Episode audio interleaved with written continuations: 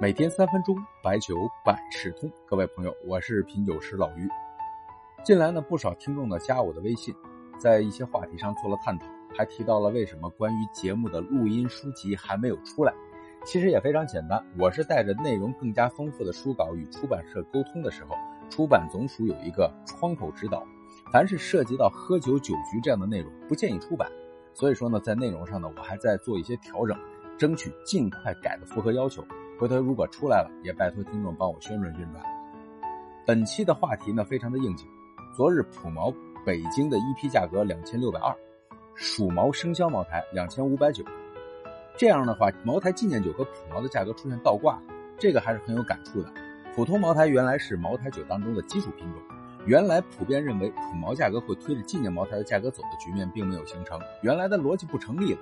真是你以为的不是你以为的。按理说呢，生肖茅台在平型啊、收藏价值等方面对普茅应该是略胜一筹。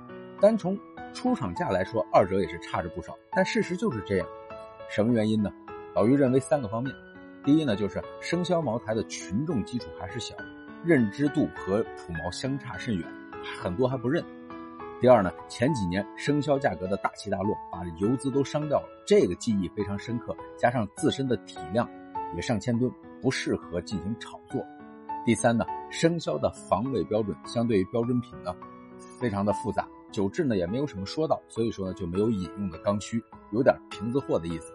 其实呢，不光是生肖茅台，喜宴这些年的表现和四十三度的茅台价格也是出现一定的倒挂。虽然瓶子好看，但是还是不认。不过从长期来看，我觉得酒厂应该会避免这样的情况发生，毕竟提高纪念酒的比例。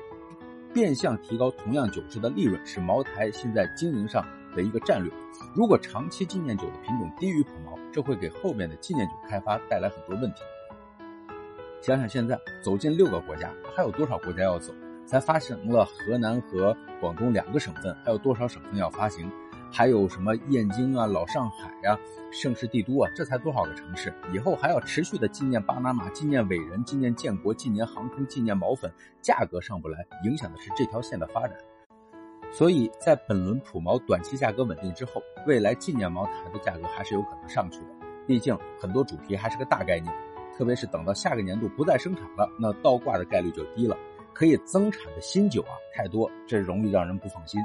引用宋代赵令志的诗词吧：“新酒又添残酒困，今春不减前春恨。”